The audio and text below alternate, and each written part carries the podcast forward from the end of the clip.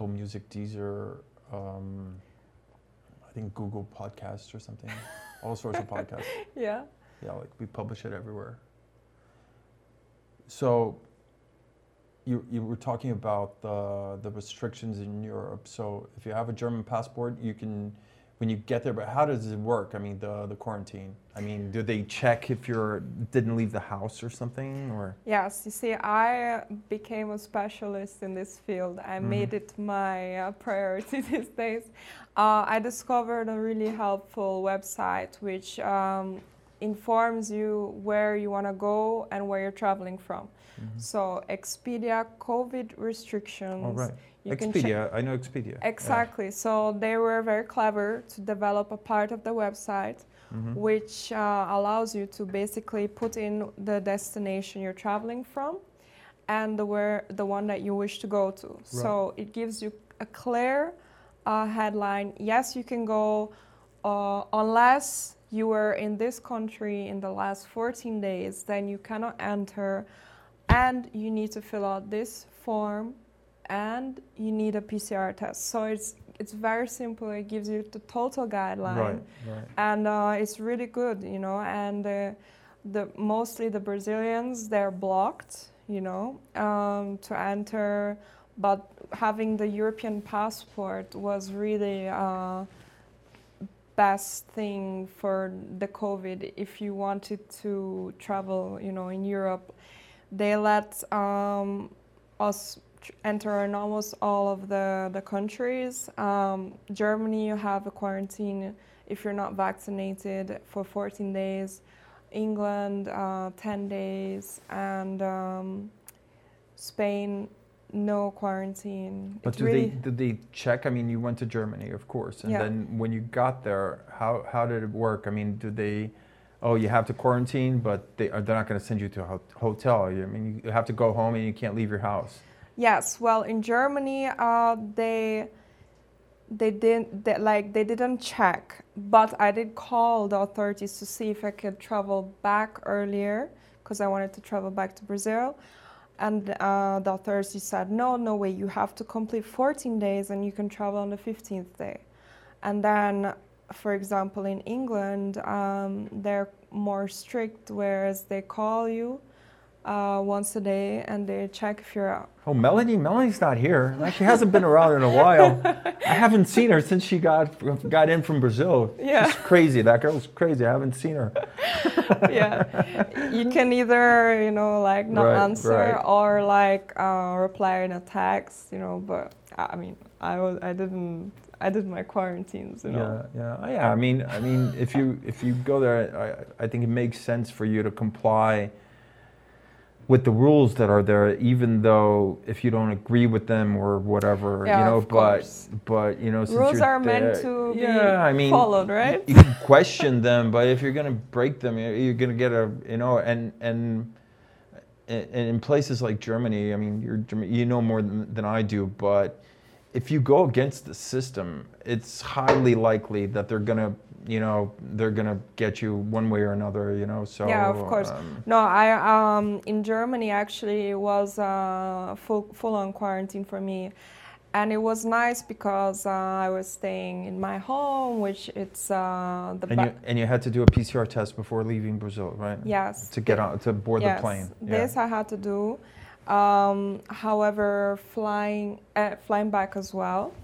Uh, but like yeah, I had like my backyard was a forest, like uh, lots of greenery. Mhm, Like I mhm. didn't need to go anywhere really. Like you have to be stuck in a room. No, exactly. It was like my backyard was like right. acres of green land. So like Nice. the quarantine was super super nice, Nice. enjoyable. Did you, and then after Germany, you said you went to Spain or other countries, or no restrictions whatsoever? Well, then I, I did come back to Brazil, and then uh, I was actually flying out the same day again. Um, and uh, I was worried because I just completed 14 days in Germany, which then gave me the green light to enter all of the other uh, European cities. But I had to bring my daughter home, you know, and then I, I knew I was gonna be blocked again from certain countries. Mhm. So my plan to go to the UK was cancelled because I had to step foot in Brazil, even Mhm. if though it was like a few hours. Transit is counted as Right. yeah. right. So then again, I was blocked from the UK, so I didn't go there. Even, even if you don't leave the plane or, or don't leave the airport or something? it's just- Yes, even Right. if they they put the word transit, so right. they they were counted as uh, a foot in the forbidden country.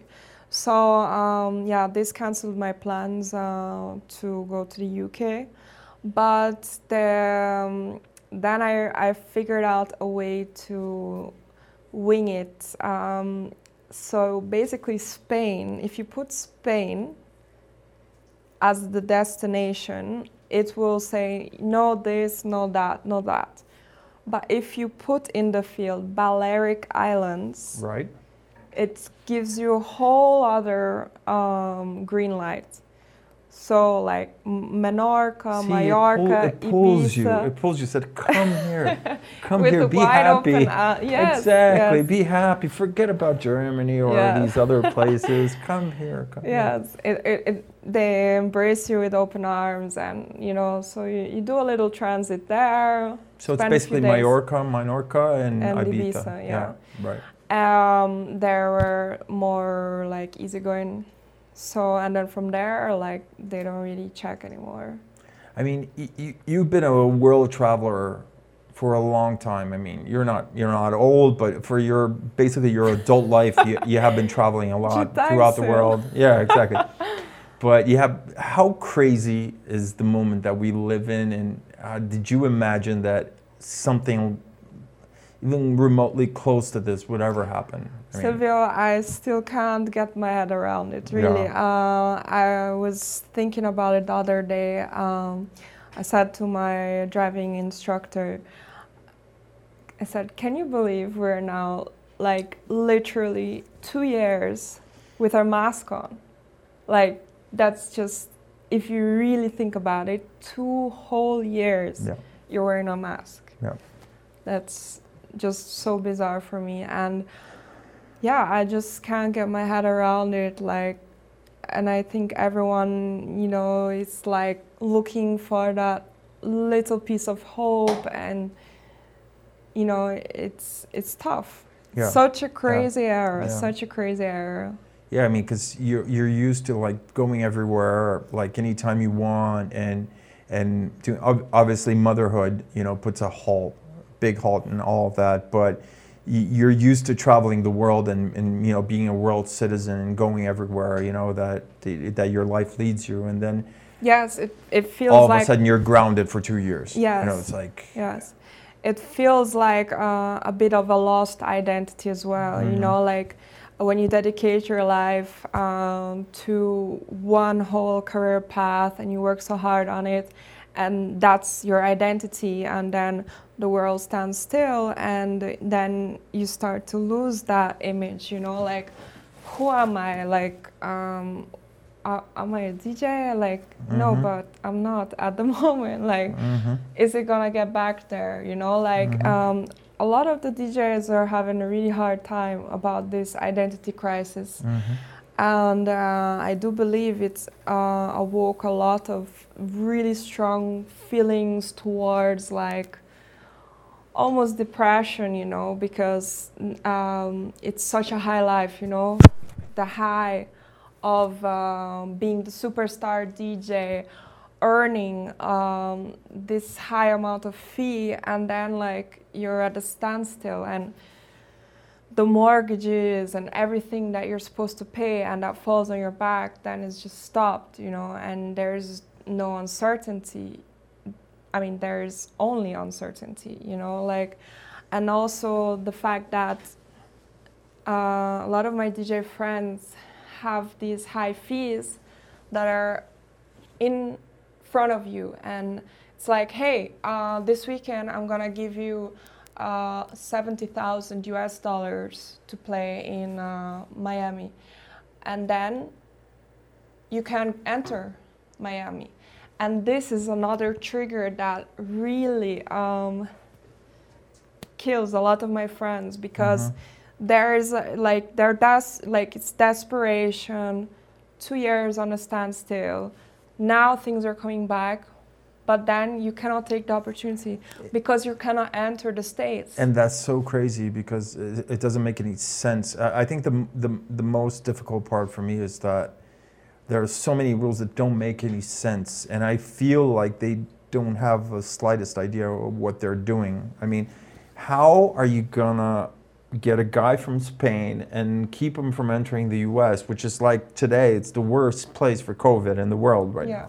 It's a fact. I mean, it's not something that I feel like it's it's just a mathematical fact. I mean, it's most cases and most deaths uh, per day in the world today is the states, and a guy that coming from Spain with a negative PCR test, vaccinated or whatever. I'm not sure what's the case with your friend, but I'm I'm guessing like he wants to make seventy thousand dollars, so he'll vaccinate, you know, Yeah. whatever. yeah So a guy vaccinated with a negative PCR test, and he can't enter Florida yeah which is I'm, I'm, I'm sure if you asked the governor of Florida, he said you can come in, you know. yeah of course Um, because his colleague mhm. is then getting the money and then he says but why is he entering and then they said well he's married with an american woman that's right, why right. so then uh, So no quarantines, no nothing. I think it's the same Yeah. thing for Brazilians, right? I think, I think when Trump was leaving office, he he lifted the ban on several countries, including Brazil. yeah And then when when the new government stepped in, I mean they, they, they put the sanctions back in.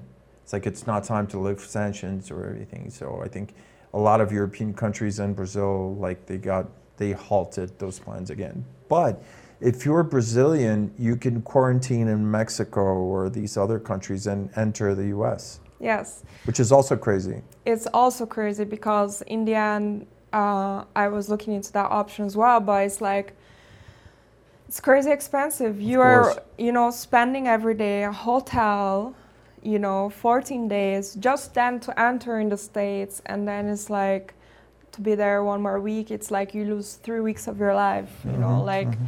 if you don't get the shows in, in mexico to make up for the days you know Mhm. like it's just uh, bizarre it's You know what people are doing?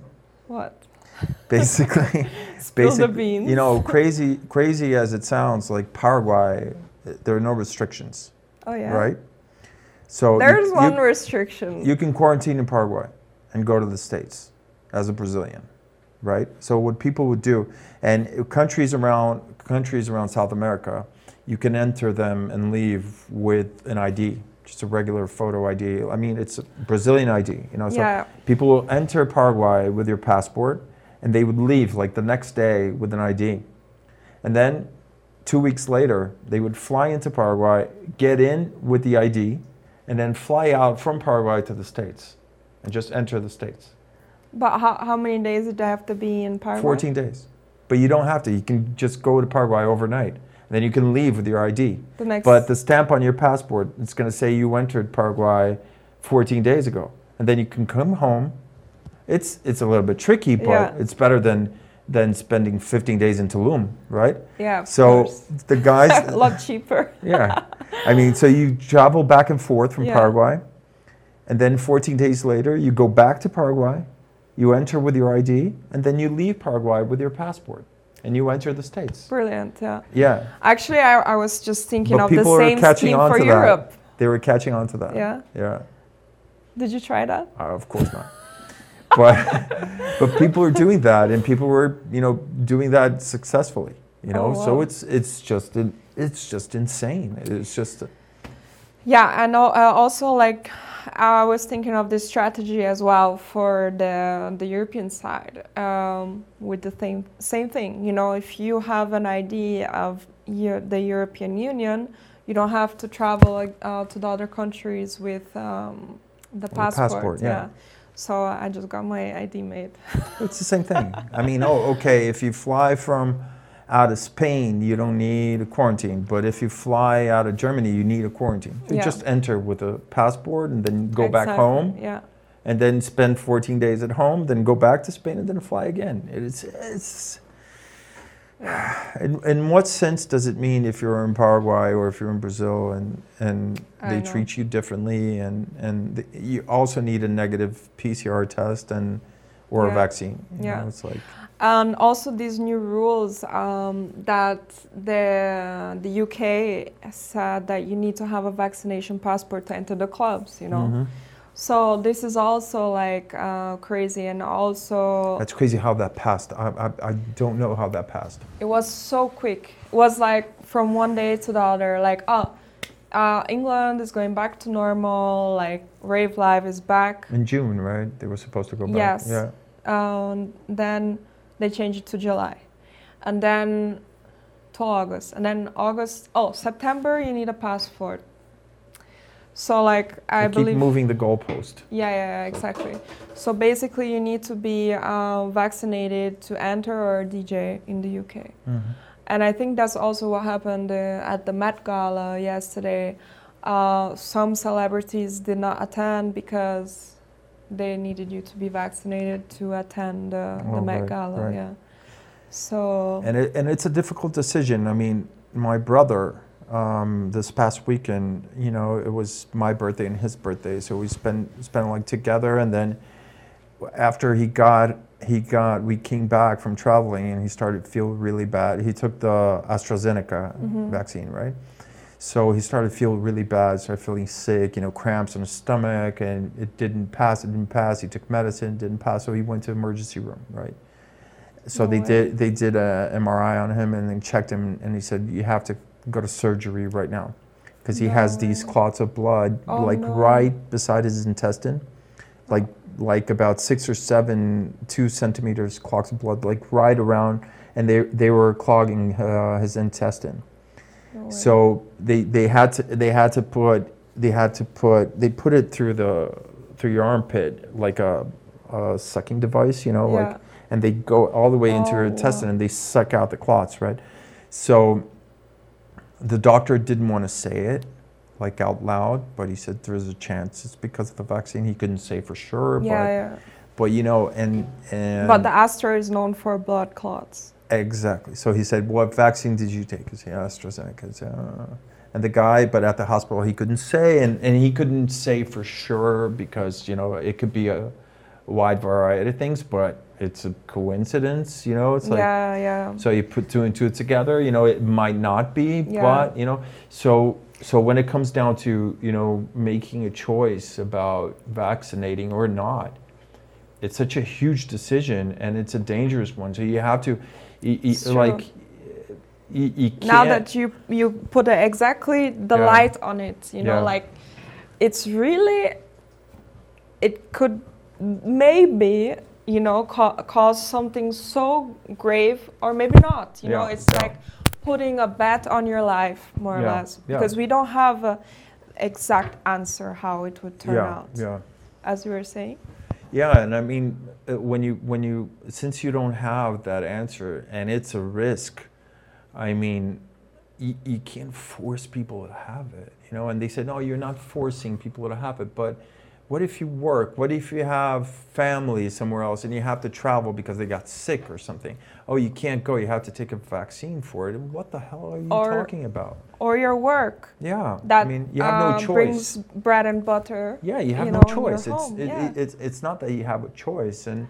or the the the the airline workers you know Mhm. like uh, everyone's saying if you don't get vaccinated you can get fired you know yeah, like yeah. It's tough it's it's really tough It's crazy times. Did you hear? Did you read a book uh, by George Orwell called 1984? no i'll put it on my book list right now It's so crazy how it applies to the world we live in today. And Really? it's basically a society in in the future at the time where it's basically it it it, it can it, it can be convicted of thought crime. Like there's a thought police. Like if you think something and it's not right, then the policeman can come to your door and you can get arrested for it. You know, it's like yeah it's like total control of the society. It's, it's really the mind freedom of thought yeah, it's like uh, you can get convicted of thought crime, just like religion, basically. and it's like, uh, but it's it's uh, it's crazy how you go through it. You know, I read it. I read it a couple years ago, and when you think about it, how it, it, it, it, sometimes makes makes you wonder that someone read the book and they said, let's apply this to real life, you know, because it's going to get us the control we need for yeah. whatever it is that we want to do, you know. So when was this book written? Do we know? I think in the fifties or something. Really? Yeah. Wow! Look at that.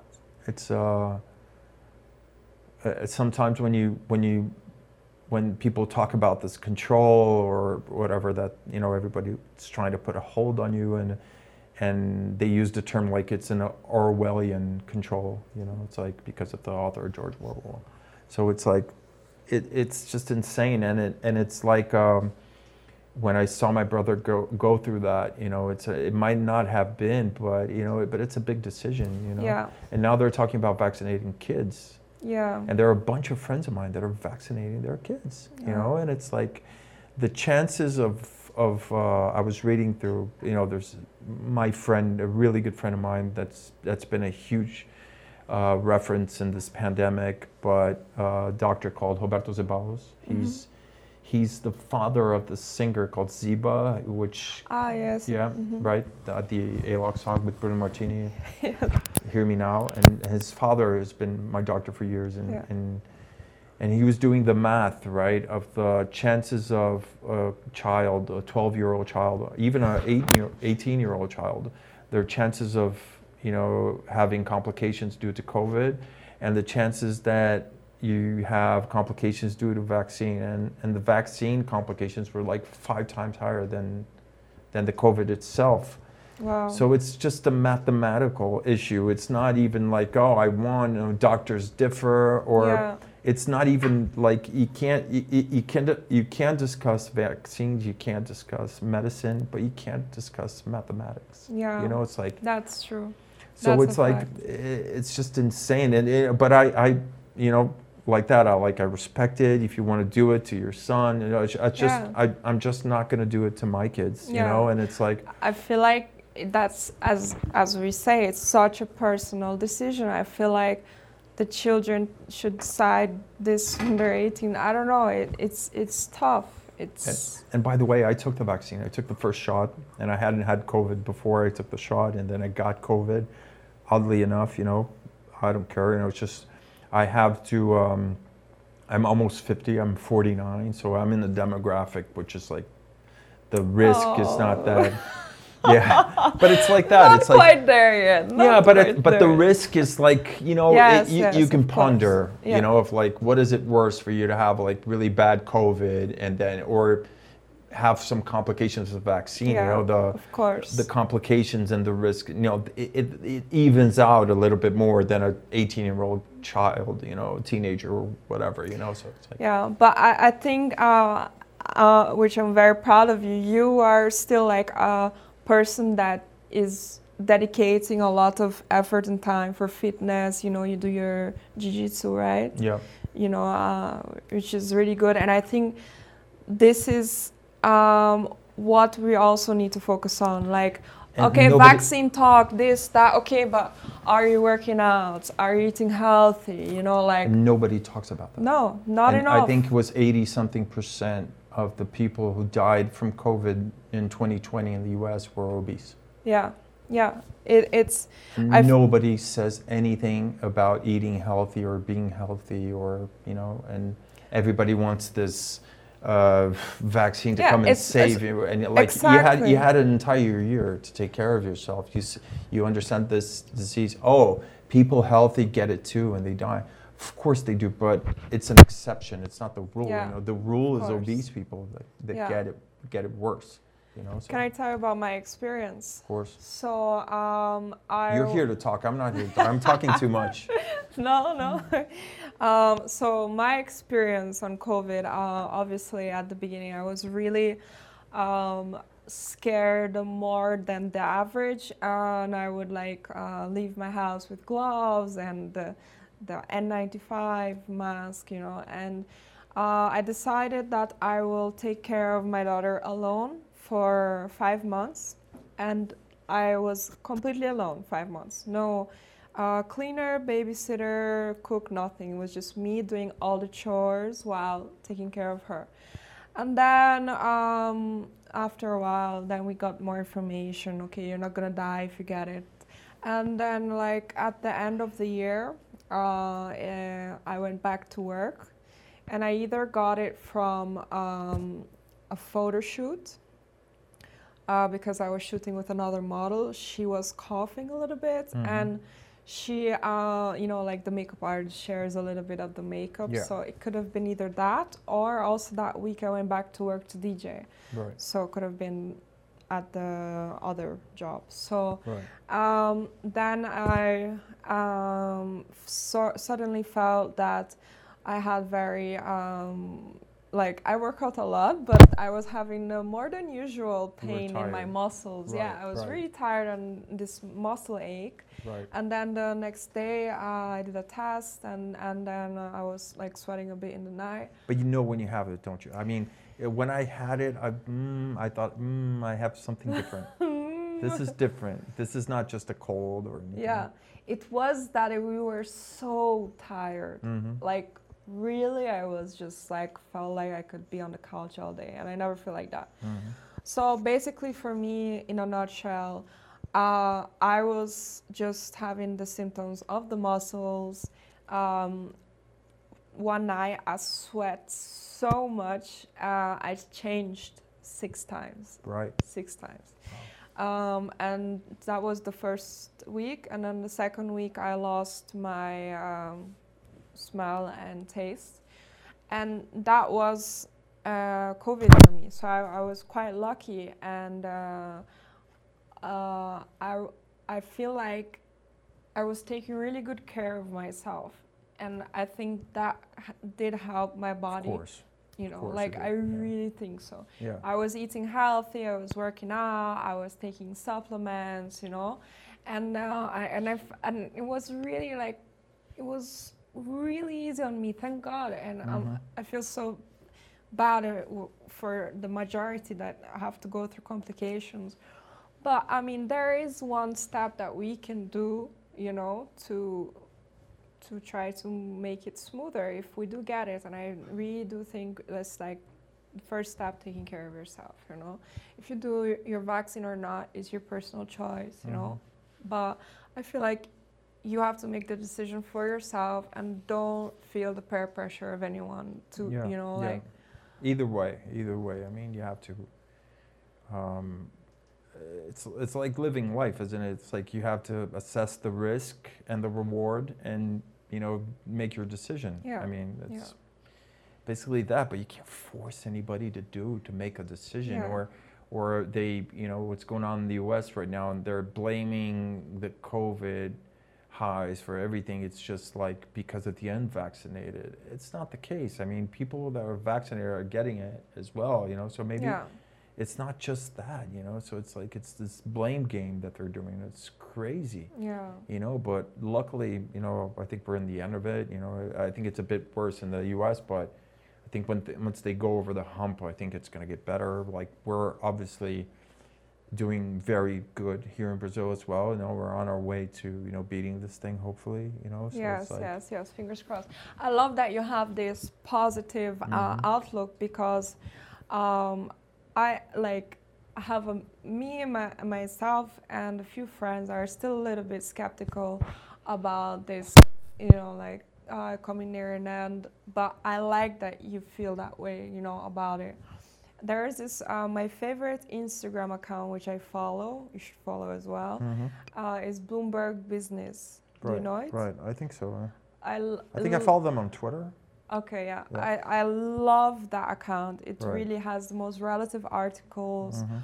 always like up to date. Mhm. Um, It's like a ticker. They they like they It's- post everything on time, like real news, real yes, time. yeah, exactly, yes. Right. Um, and uh, they always give really interesting reports and stuff. Uh, sometimes about stocks or you know like.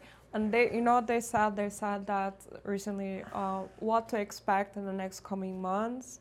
Um, there's gonna be still like few outbreaks in the school and stuff, like it's still gonna be a little bit of that going on in the next few months. Yeah, I think I think I think that's going to be. I mean, my school is like one of the my kid's teacher got COVID, and my kid is grounded for a week at home. You know, with the virtual learning. Only a week? Only a week, yes. Oh, we we ha- uh, our school we have to do 14 days. But I think I think he got sick uh, right before the holidays, so it's like Mhm. it counted a few days more. Ah, so okay, okay. they're quarantined Yeah. until the twentieth. You know, Okay. so so it, it's still going on. But what what I feel is that you know it's like they decided to abandon the idea of lockdowns. That's that's the good thing. I mean, That's you, you don't hear about lockdowns anymore. They say even in the U.S. like cases rising and crazy. They they don't talk about lockdowns anymore.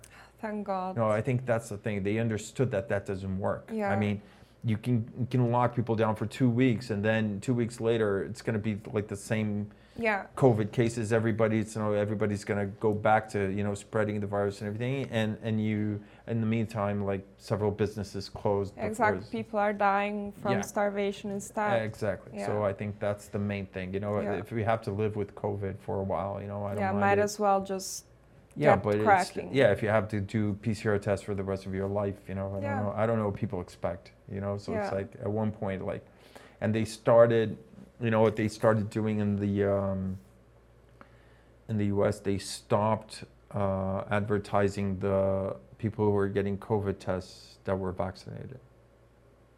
Oh yeah. So they stopped doing that. They don't show those numbers anymore. Really? They just there, there was a column like when they're the CDC and people they would advertise like COVID cases. There was a, co- a list that they put in like uh, positive COVID cases for vaccinated people, and then like two months ago they just they just removed it because it was like you know it's like yeah. what Crazy. how are you going to get the the rest of the people vaccinated if everybody if you're gonna if you have COVID you're gonna get COVID anyway if you get vaccinated. Yeah. What's the argument? You know, Yeah. it's like so it's like. Another, and, yeah, and also the thing is, is like, um, I used to think like, you know, I'm sure we all used to think like, once you get the vaccine, that's it. You do Yeah. one for life, right? Exactly. And then it came with the news that like um, the Pfizer um, vaccine leaves the antibodies for six months, and then you have to do the se- uh, have to re- retake every six months. That they haven't tested for. you know? Yeah. So if you have three of those shots in your body. it's like- yeah, then that's also like crazy, right?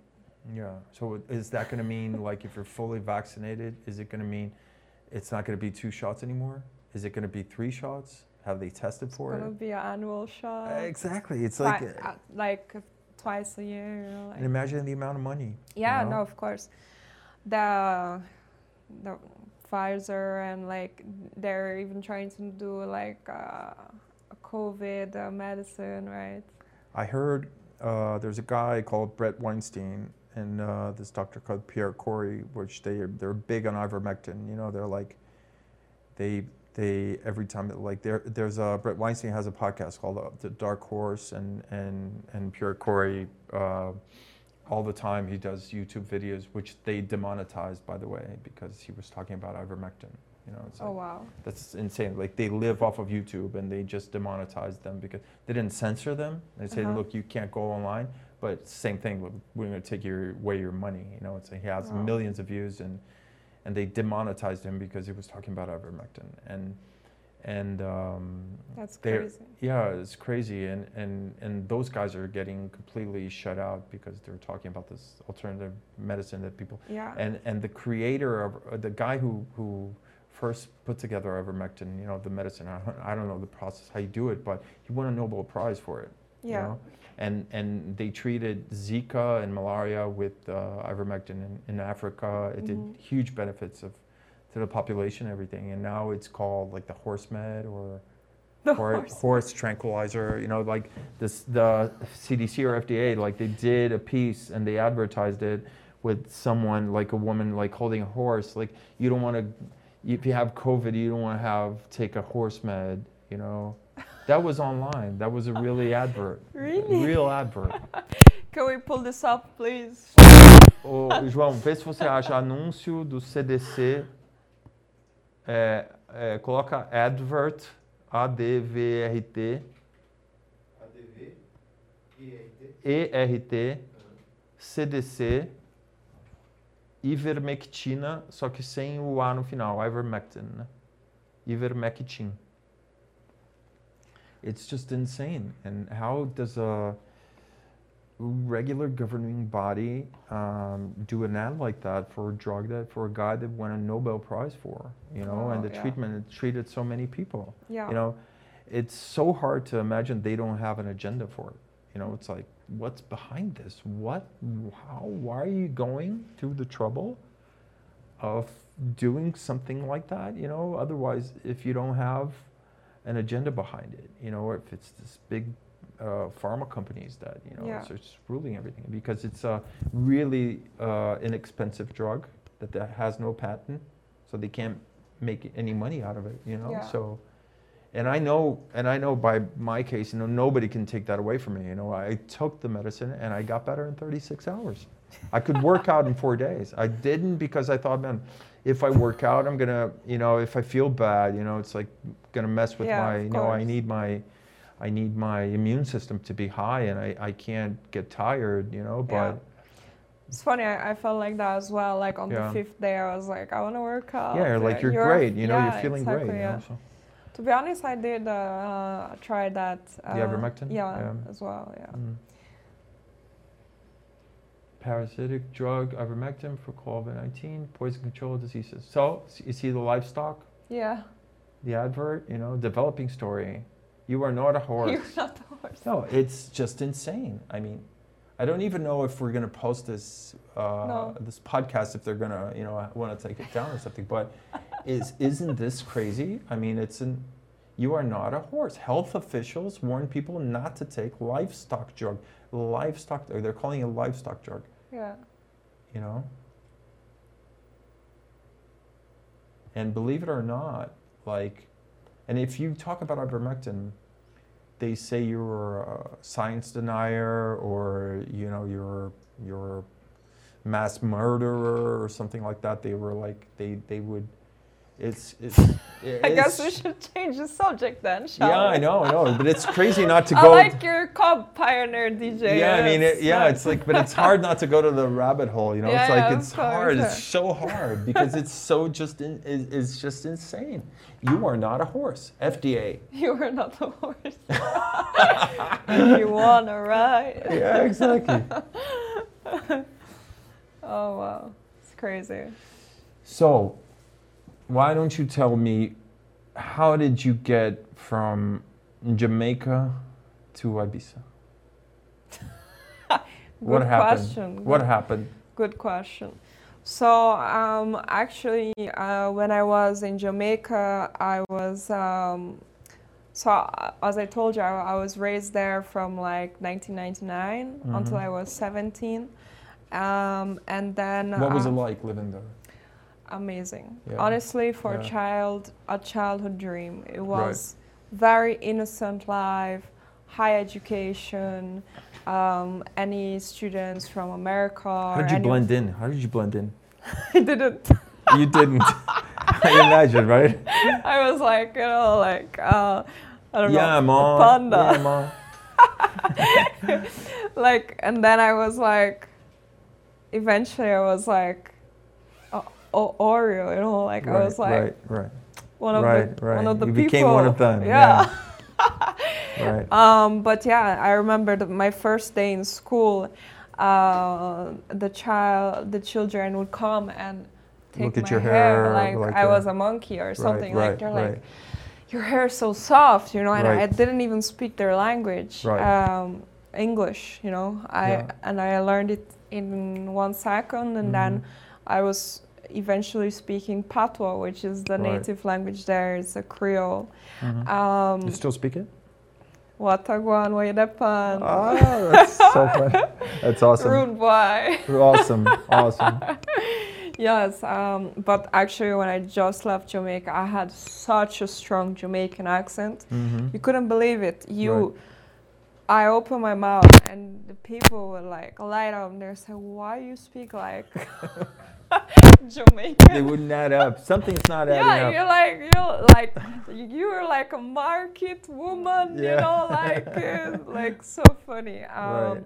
But um, yeah, it was a dream, honestly. Like uh, the weekends, we would meet up on the beach, like swim, like Is it Kingston? Kingston? Montego Bay Right, was the Montego Bay. tourist capital. Yeah Right. Really beautiful. And um, no it was absolutely amazing. I I had so many adventures and um, i went to great school. Our school was in a five star hotel and my best friend was the owner of the school. She was from austria. We would speak german to each other read our secret language. Right. and on the weekends we'll stay in the hotel because you know her family ran the hotel. So it Mhm. was like really um, amazing childhood Right. but when i was about 17 it was time to go Right. i was like Right. had Yeah. enough you know like ciao mommy And until then, have you uh, have you traveled back to Europe or seen other countries Well, before 17? uh, yes uh, Right. actually every every year i would visit my father in Right. germany Right. uh, my parents were divorced and um, it was quite nice you know Mhm. like uh, christmas time to go in germany have the snow you know uh, Also very different. yeah yeah yeah Right. yeah um, but no it was really great Mhm. um, but in jamaica i so like when i just moved to jamaica i really like fell in love with um, the radio so i would like take the the radio from my sister my she was seven years older and i would steal her cassettes i would like record you Right, know, like, right. yeah Yeah. and then uh, I was uh, like always in my room recording mixes, um, and I would Mhm. like start the song when it's good to start, and I will Mhm. stop when it's good to stop, and I'll wait for the next song, and I record again. I was like eight years old, Right. so awesome. like uh, then when I was 13, I got my first computer, and then I like downloaded Virtual DJ, and I was Right. like making mixes. Awesome. Yeah, yeah. I didn't even know what I was doing, and not like Jamaica there are any DJs or you don't have any image of DJs, like it's not a thing, you know. But it was always like But what music would it play on radio? I mean, would reggae, hip hop, you know. hip hop and reggae. Yeah, yeah. So like I I didn't used to love dub reggae. You know. It's oh like, yeah, yeah. It's What's the name of the guy that just died? He was like, uh, he was like a, a dub reggae don or something. you're putting me on the spot now. Yeah, I know. I, I don't remember the name as well, but it was just like this guy that he used to be like the godfather of dub reggae. You know, it's he just passed away. Sax like, a couple weeks Dubfire. ago. Called up fire. Is, is, loves dub reggae. I think he posted something about yeah, the guy. he on- must have. Yeah. he loves he loves dub reggae. Yeah. By the way, dub fire playing dub reggae is fuck. Awesome. Sorry, Yeah. Mind that. Cut out the F word. um, no, I think fuck is not going to be the problem that we're going to have today. I think it's going to be the least of our problems. it's gonna, you know, like it's gonna be like the warning, you know, when you see on Instagram posts like um, vaccine information Yeah, it's going to be something be- between horse med and fuck, I'm sure. Yeah, no. Uh, so yeah, back to the thing uh, about Jamaica. So then um, I always loved this thing, and I mean, I didn't really know house music hmm because it was it didn't exist in Jamaica. But I do have a flashback of sitting in my father's car when I was still living in Germany. He used to drop me to kindergarten every day and pick me up every day. He was always playing techno in his car. Right. Yeah. so like I was kind of introduced to techno and I was like Got used to it.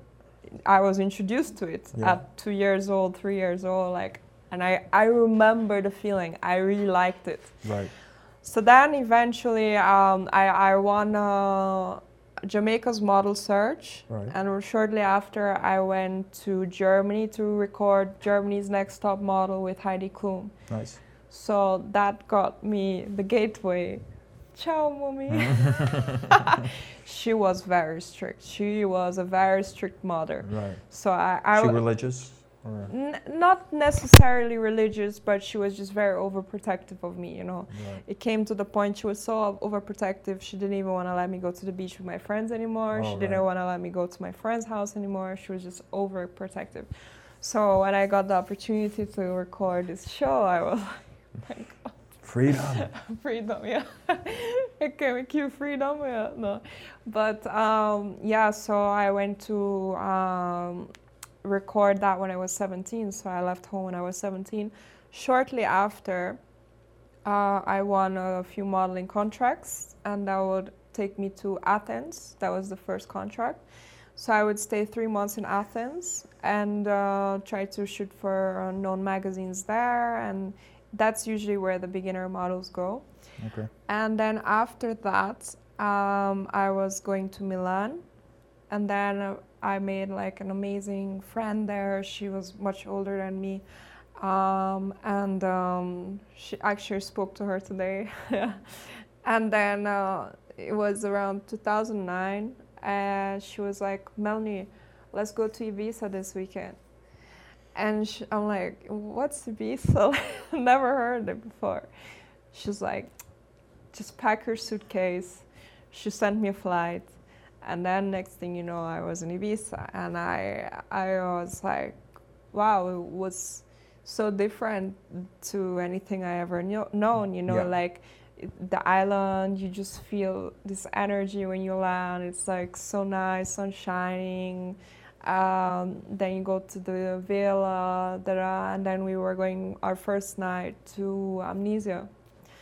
And then um, it was back in the day when they're still doing the shows, you know, and you will be like upstairs watching the shows. It was like really entertaining. And then, um, but I didn't know any of the music, the Mhm. house music, electronic music, never really heard it. And then uh, the following day, we went to Pacha, you know, it was like, back in the day, it was Swedish House Mafia, right? Right, right. Um, and then uh, I was there and I just It's like pure Pacha on Fridays, something like that. Yeah. it was the Monday. Right. Yeah, and then uh, I just didn't know the music, and then you know, like everyone was so happy, and you know, like, and people were singing the songs. I'm like, how do you know the songs? You know, I never heard Never before it, in my life. it. But yeah, then I just fell in love with But the it music. clicked. It clicked for you. It, and, yeah, it was like, and then I knew I I really wanted to pursue this passion of Right. mine. You know. You and remember, remember I was driving eight. with your dad. Oh yeah. Yeah, yeah, yeah, exactly. Oh, yeah, yeah. yeah, exactly. Uh, and yeah, that was I was 18 uh, Right. when I was the first time in Ibiza, and uh, right after that, that's when I wanted to pursue uh, learning the technical part and stuff because I could not be doing these virtual mixes on virtual DJ forever. You know? Right, right. it's only been like six years doing those mixes, but yeah. Um, Right. Then I got actually in touch with um, shortly after I moved to Miami uh, because I won a, a great modeling agency there, and um, then all of a sudden, like uh, then you have like a working visa for three years, so you have to stay in the states, right? So I was staying in Miami, um, and then it was like, ah, this weekend was uh, uh, this big DJ, and then it, and I'm like, oh my god, we have to go. I just saw them in Ibiza, right? And then next weekend they're announcing the other. I'm like, oh my god! And so it was. I didn't know, but Miami was like the pinnacle Right. of all the best DJs in the world Right. right. touring there every week, you know. Yeah. So um, uh, it was like uh, definitely uh, more and more to my calling, you know, and, and then I got uh, close friends with the industry people there, and that's usually how I met most of the, D- DJs, you know, like, and we became friends and stuff, and, and I actually uh, uh, started to date a DJ as well, uh, which was not supposed to be happening. he was supposed to teach me how to DJ. Right, right. He was supposed to be my mentor, right, but then in the end, the relationship happened instead. right, Um, but yeah, uh, in the end, he didn't teach me. No. right. Stop the teaching.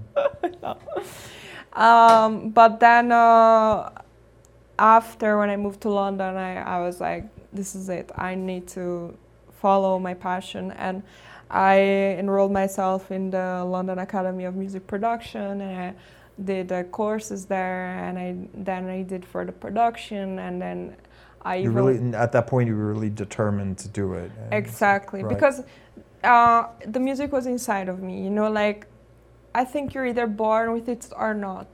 The people that have the musical side, they don't have to calculate one, one, two, three, Yeah, four, exactly. and you know, it's just Yeah, like yeah, it's there. You know, uh, because, because there are some people that are really not like that. You know, like it's everything you have to calculate and stuff like that.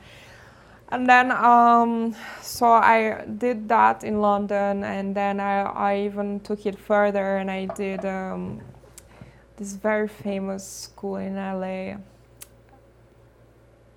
Not sh- not rem- I don't remember the name, but then I did more courses there for Dub mo- spot? Dub Yes, yes, exactly, Yeah. exactly. And then um, They're great. They're great yes, by the way. Yeah. so nice. So I nice. visited their their New York's New York venue. Uh, they have a school there. Yeah. It's really really good. No, and the the the teachers there. I had one guy, um, Brian Koulas, such a genius, you know, Mhm. like, and uh, I kept in touch with him always because when I was like having technical difficulties in Ibiza, like three years later, like something happened with the setup, and like like uh, I would call him like, hi, in LA, you know, like from Ibiza, like um, please can you help me with the config- uh, configuration? Oh, not great. Uh, how do you say the word? Say setup. You can. configuration. Yeah. Configuration. There you go. Say Uh, setup. Yeah. Um, Configuração in Portuguese. It, yeah. it's easier. There, there you go. Um, but yeah, great, great guy. Yeah. Right. And I changed my setup a lot. Like, so you, at that point you're using a laptop. Yeah, I, I was. or Yeah, I was. Uh, I loved the idea of playing four uh, channels at the same time. Mhm. So that was like my first setup was like four channels, like the bass line from one loop on this one, loop on this one, loop on this one, full energy. Richie Hawtin style. Yeah, Right. exactly. Yeah.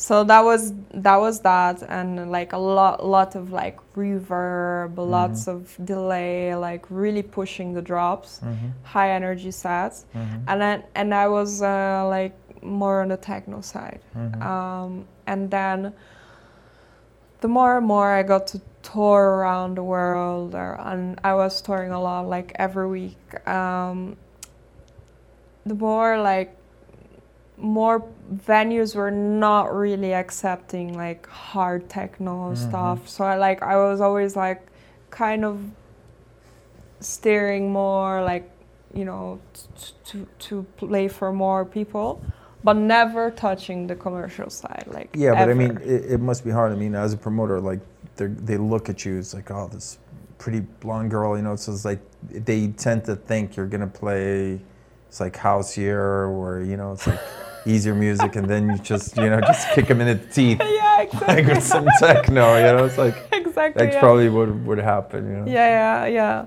no but i mean i never had complaints though Yeah, but yeah. you can kind of feel it like Yeah, um yeah. So yeah, and then uh, I kind of uh, it's always that question at the beginning of your career. It's like, as a producer and as a DJ, what's gonna be your signature style? Yeah. And it was really a big question mark for me at the beginning. It's like, am I gonna do like hard techno or I'm gonna do tech house? You know. Because there was a time I was really like liking Chris Livingston, which Right, was like right, really right. hardcore, you know Yeah. but uh, yeah, after a few years, I think it does take a few years for an artist to really develop that sound of Yeah. theirs. Yeah. And um, now it's more clear than ever. Like my keyword is groovy, Right. Yeah. Right. groovy, energetic. You know, like But I think nowadays people tend to accept uh, underground music. Underground, I hate that term, but it, they tend to accept it more than they used to. I think at that time, like maybe 2000, early 2010s, or which is like the boom for EDM. Or, yeah, yeah, exactly. Yeah. That's why like I was Um, first introduced to EDM. I I didn't. I wasn't introduced to underground music. Yeah. Actually, I, I was introduced to underground music in Miami, Mhm. and uh, I, the first night I didn't understand it, and then I loved it more than the EDM. Mhm. Um, but having have toured so much in so many countries right before Brazil, Brazil was like huge shocker for me. Like Brazil is a country that was so different um, in every aspect. Like uh, every week when I was touring, should I continue? Okay. every week when I was touring, uh, like the people are like there with you, and you are looking at each other, and you're like exchanging, uh, I guess, energy with each other, right? Like they're dancing to you, you're you're playing for them, right? And Brazil was so uh, different, but like blatantly opposite. I was like they're playing for the people, and the people would not even give me a, a, a look. Uh, talk to each oh, other. Yeah, and- yes, exactly. yeah. And uh, and uh, as artists, we're like always trained to think that if they're not like looking at you or dancing to your music, that means you're doing a bad job. But it was it's actually not that. It's the Brazilian culture that the people they don't really go to the party to listen to the music. They go to the party to talk with the people and have conversation or hook up or find a partner. You know, like that's the culture and i didn't know that so i was like always playing I'm like oh my god i'm playing so bad Yes, They a place hate my like Germany, a place like Germany, it's the opposite, right? I mean, Guy, Guy Pimentel, a good friend of mine, he came on the podcast and he said the first time, like, I think it was '94 or something, he went to this warehouse rave in Germany, yeah right? And they were there with his friends and he saw like a gorgeous girl and he went went over there to talk to her, and she was like, she she let him have it. She said, "Man, I didn't give you permission to come here and talk to me," you know. And I was shut just up like, and and it was the most important part of the song and and i missed it and you know and you and you came here and you you ruined the moment. You ruined my moment. You ruined my night. And the guy's like i'm sorry. I just wanted to say hi. You know it's like that's so funny. Yeah. in a nutshell this is it. Yeah. This is it. That's why i always say like there's such a culture shock really honestly. Yeah. Um, and honestly the rest of the world it's like this like everywhere i played we're looking at each other we're smiling at each other we're dancing we're enjoying the music together but brazil it's like i'm playing to myself you know Yeah. like it depends on the venue i mean you, can go to some venues where you really pay attention yes of course The music, yeah yeah you know? like like thank god you know like uh, the edge you know Yeah. is a is a good example of that um, but i feel like brazil was like 10 years behind. You just said like people are starting to accept underground underground music more. They already did and for many years like i think since 2013 or uh, like worldwide underground music was like yeah. popping. Yeah. And it is popping everywhere in the world. Just brazil like was not popping and i noticed when i arrived like it was just really not happening at all but then slowly 2018 2019 started the wave in brazil of afro house yeah right yeah and then it was like everyone was like, "Oh, Monolink!" Like they're like really hot about this uh, sound. So this was the the gateway to underground music in Brazil through Afro House. yeah Yeah, but um, yeah, I wish you would like pick up the speed and accept like the the the other genres. You know, like Yeah, I think, uh, uh, but I think it's it's a tough time. I mean, as as a Yeah, prom- as a promoter, no, no. as a promoter, you know, I, you know, I luckily I can only do the events that I really believe in the music and and,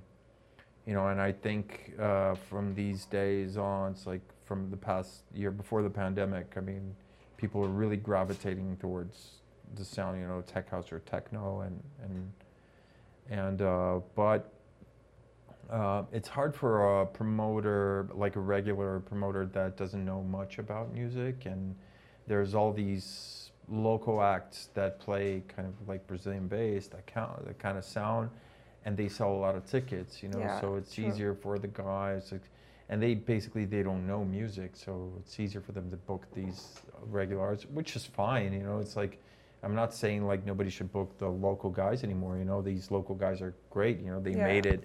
They made it through their own success and out of thin air. They basically made a sound that, you know, it's uh, a- lot of people gravitate towards. You know, but um, which makes like my job a little bit easier in a sense because there are not like uh, maybe 20 guys, you know, wanting to book the same DJs that I book, you know, the same parties that I throw in Sao Paulo. Obviously, there's competition, you know, Yeah. but it's not like the same where you Yeah. go.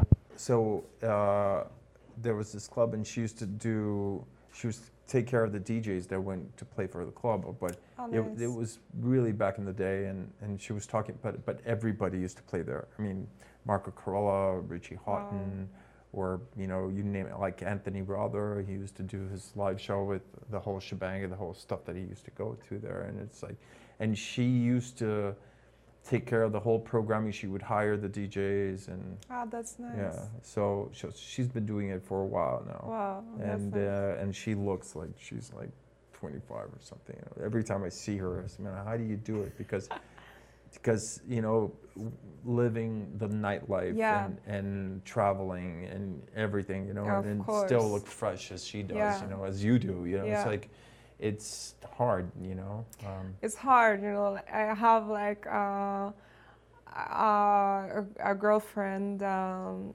I, in the scene, and she uh, definitely like you can see that, you know, she's a DJ. Um, it's tough, you know, as like the lack of sleep, the airplane, the dehydration. Yeah, it's definitely if you don't keep up with. it's worse when you party, high- right? I think it's when you party, it's a lot worse. yeah i mean everything also being just like in the atmosphere of the smoke you Yeah, know like yeah, But if you It's- party, it's worse. I mean, if people really like to party and they work, and the, the little time that they have to rest, they decide to party. Ah, yeah you know. that yeah that's what you mean yeah, Yeah. of course yeah Yeah, I That's mean, for so, sure. Yeah, I, I don't know about you but like uh, i am a person that like a bit low energy right. like i i'll play my set and usually i have like the the main set so it's like really late Mm-hmm. um, but after like I, I need to sleep I'm a bore. I'm a complete bore. you're more great I'm really bored. I'm Yeah. there. I like to socialize. I like to see my friends and everything. Yeah. But you know, if I, if it's not No. work anymore, and it's like I look around. yeah it's like uh, the french exit they Yeah, call exactly. it yeah no, my yeah. friends call me that I use the, those uh, ninja powder, you know, bombs that you throw. And you disappear and yeah then nobody sees you anymore. yeah, it's just yeah. you know, just walk back and everybody's saying, "Where's Yeah. Sylvia?" No, he's gone. yeah You know, he left. Same like i don't like i feel like yeah people are like so crazy about the after party but i f- feel like just enjoy the main event right Yeah. like you're sometimes there it's cool. Sometimes it's yeah cool. sometimes it's cool Sometimes like, you- yeah. you're there with your friends and you work. yeah yeah of course And say, all right, let's let's have a drink and let's get wasted Yeah, and, and have fun and yeah it's fine. But the thing is, if you have to get on an airplane and, and fly for four hours the next day and You know, yeah, what was the biggest question for me? Um, like when I would do the South American tour, right. I um, was always the golden question: Should I sleep or stay awake? Because after the show, you have uh, the flight, right. But you can sleep one hour or you can stay awake one hour. You know. So I, I was always like in doubt, like which should I, which is worse, sleep one hour? I always prefer to sleep. Yeah, and I, I didn't know which Right. I had to test it out, right? Which works better for me. So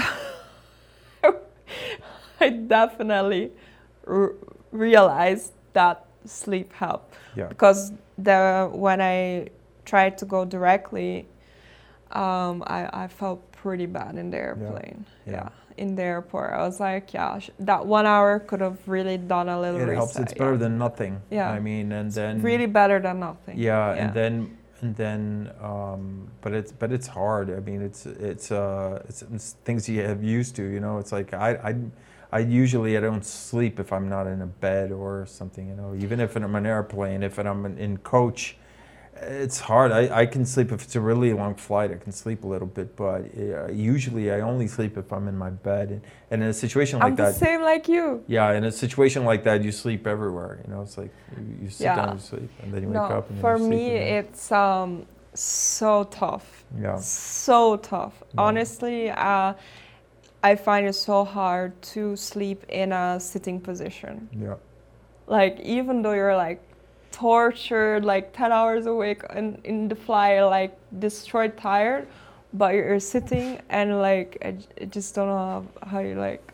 I don't know. I have to feel like I'm laying. yeah. And these and these, and the, I think it was Tiga. He said in uh, on a Twitter. He has a really cool Twitter feed, right? Yeah. He's really creative, and he was talking about. He was saying the airplane seat was designed by a man with profound knowledge of the human anatomy and very evil thoughts. That's genius. Yeah, That's because he was genius. probably trying to arrest her. It's like, man, this is horrible. You know, he couldn't rest. and and these Yeah. planes, was they fit so many people in the back, and, and they're they're like this, and they're almost like if you if you sleep, like you fall on, on your face, and it's like Yeah. so bad. And it so bad. and if so it's a long flight, then it's like you're fucked. Yeah, And then- for sure. Did you, by the way, know? Hold that thought. Uh, I just discovered. Did you know this flaps? What they're here for? Mm-hmm. Oh, I think it's when you when you so your your head doesn't tumble to the other side. Is that it? Yeah, actually, you can pull out, Right. so it's it holds your like this. It holds your head. Yeah. Yeah. I just discovered that actually in 2017. All right. I think it's so like and you and you put it here and then you're, you you can lean Yeah, your yeah. head. It just like comes out a bit. right because those those cushions you know I hate Oh, them because those- because uh, your head is Then- already like this so you put the cushion it's one more Yeah. thing. exactly. I think it would be good like a strap or you could strap your Yes. head to the back of the Actually, I, I actually I saw, you know, like those I'm sure there's this product Some, somebody yeah, came yeah, up with it I think yeah. they're Asians for sure. Right. I, I just definitely saw it on like an Instagram ad. It looked very tempting to buy. it was like a like literally a strap, Right. a strap in.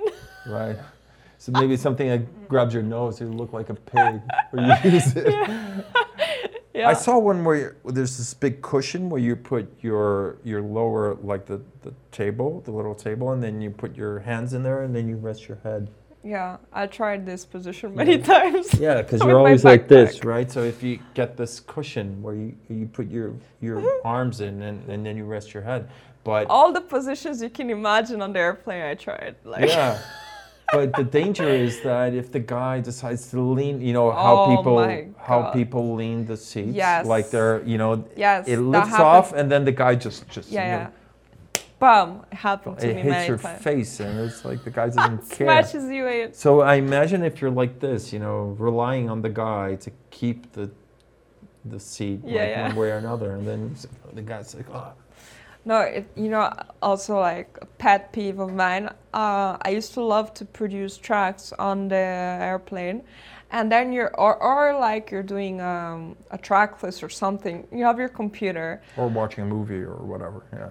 on your computer, Yeah. and the guy goes like this, and your computer is like. Yeah. Like, oh, Did it break? Did it break with you? No. Sometimes it can break. It can detach the screen from because if it gets stuck uh, behind the, Yeah. the tray table, uh, the lock or something. So if, if it that. if it pushes back really hard and it gets stuck in the table, it can break. Yeah, yeah. know? No, yeah. Those are, our, our the pet peeves of flying.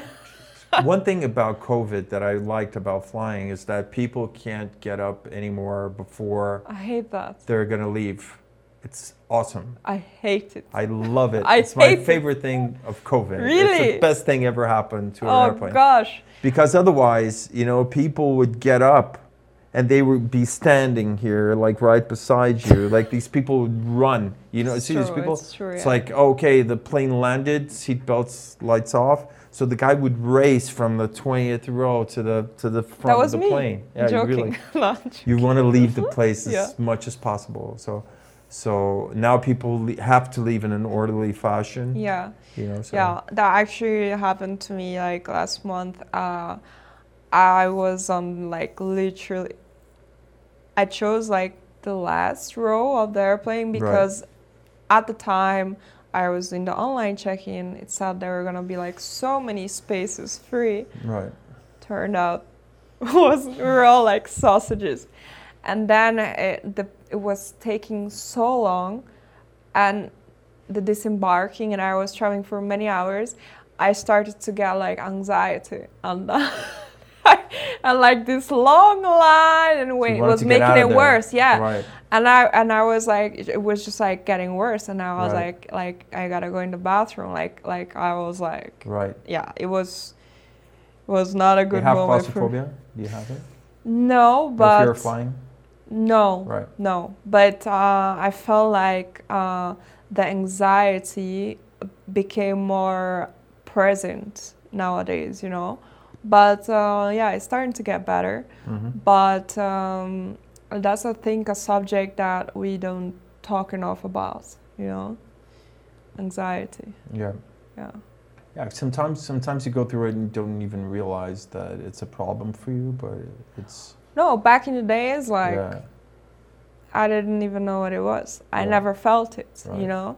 But I don't know, maybe the older we get, the older like I don't know, the more responsible we be, we become as parents, you know, like I don't know, we start to get more afraid of things or uh, maybe it's just the high stress yeah. I have. No, of course.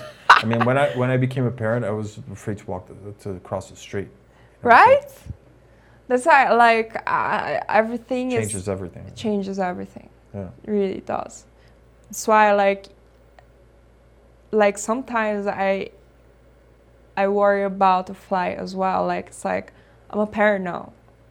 Like you know, like flight is a, Yeah, it's a risk. yeah, it's a risk as well. Yeah. But then it's like you have to get back grounded, you know. But it's crazy how parenthood really does change so many aspects of our characteristics. Yeah. There, there are uh, some friends of mine that they never, when they travel with other kids, they never are on the same plane.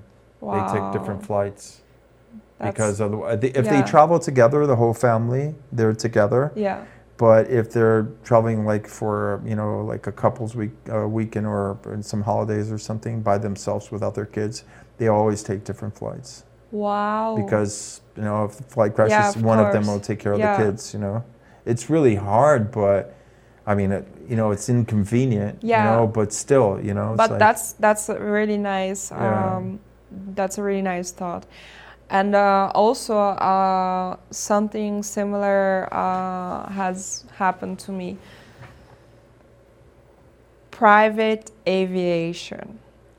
Honestly, like, never used to be scared of it.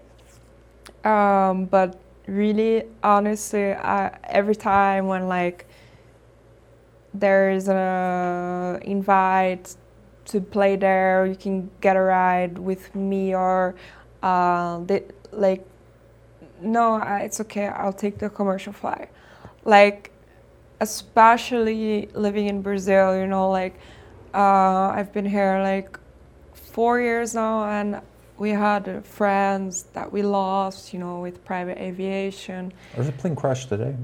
Plane crash today. today really what this happened guy, this big uh, industrial mogul, uh, he owns a company called Kozan. He used to, and they were flying a King Air. Um, they were taking off, and I think it was Piracicaba in the countryside, and the plane just took off, and then and then it went down like straight away, and it was the No guy, his wife, three kids, and two pilots. No and you can see like there's a neighborhood uh, right beside the the airport and they have like security camera where they see the, the plane crashing you know and it's just amazingly wealthy family with um with a really safe uh, aircraft it was like a king air 250 which is like really safe and It was two pilots. two pilots and Oof. and five people, like the guy, Yeah. and the wife, and three kids.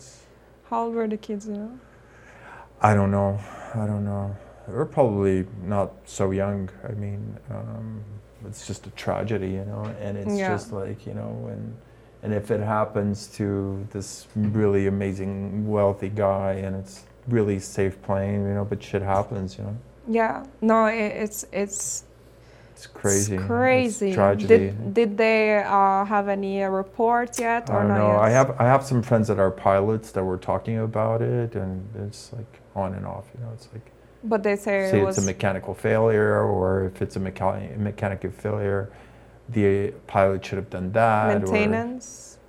yeah, I think it, it was talking. I, I don't know if it's true or not. They said the the plane was in repair, and then it came out, but they didn't really fix the problem, or all sorts of stories that you Oh, hear. I'm not sure which one Yeah, is you true, but know, yeah. um, bottom line is that you know it's like it's def- definitive you know it's like that's the thing i think that's what scares No. you when you get on a plane it's it's definitive it's not like oh we're gonna you know break my arm or it's it's like No, yeah, no, but um, honestly, like private aviation just scares me really. Yeah. I, t- I'll take the commercial flight I had a- 100 times. I had a really bad time once. I was flying with um, a Brazilian airplane called Bandeirante, which is like um, I- Brazilian. yeah, but Embraer but I had a really good like a, a lot of the, f- uh, the airplanes that uh, Biden left in Afghanistan were were Brazilian. really? Yeah, a lot of Embraer flights, kind of flights, it's like these fighter uh, jets that we make here in Brazil. Oh, It was part of the U.S. Army, but we were flying this Bandeirantes plane, and we were coming from Rio to São Paulo, How many years ago? maybe 18 years ago, 20 years ago, and then we were flying. I was just born. I'm joking. then we were flying to São Paulo, and then it was about 15 people on the flight because it's a big plane. Yeah. And then we went into a cloud that had all these ice rocks in it. It's called granizo Yeah. here in Brazil. Uh-huh. And the, this, the the roof of the plane, you can hear like blah, blah, blah, blah, blah. It looked like a popcorn popper, and it was like everybody started getting terrified. And it's like this noise, like really loud noise, and, and the plane was going like this, like really bad wind. The weather was God. And then when it landed, the plane landed, everybody was like kissing the floor. It's like everybody hugging each other. It's like Can you imagine your, your stomach was sinking? yeah, Like, it's like it's terrible. It's a horrible sensation where it's like yeah. helicopters are scary too. Yeah, I mean, that as well. That as well. helicopters really scary. I mean, they're so convenient that Yeah. you go through the you go through the risk of it, but Yeah, because not it's so convenient. Yeah, yeah. I mean, it's like a five-hour trip. You you have it like in 40 minutes. Yeah, and it's so easy, but it's really scary. I mean, I get scary. Yeah. I get scared, but it's I don't, it's not much to say about, you know. You but, but I go through with it, you know. It's like I'm scared, but I go through with it. does uh does Joe is she scared of Ah, as both, like, but she doesn't mind. Like Yeah. she, she she she doesn't mind as much as I do. You Yeah, know? But yeah. you know, but it's uh it's cool. It's cooler for her than it's for me. good good Chicken shit. Yeah. Same here buddy same here Mel, it's a great talk. thank you Loved having you here. Maybe we can do it again. perfect thank you for having me We can talk next about. time we do it in Portuguese We do it in Portuguese. All Yeah. right. We'll put the subtitles. It'd be great. yeah And uh, uh, we'll, let's let's do it again when there's shows to talk about. yes Jet lag and Sounds bad great. hotels and all yeah, this stuff. yeah sounds great It's more fun.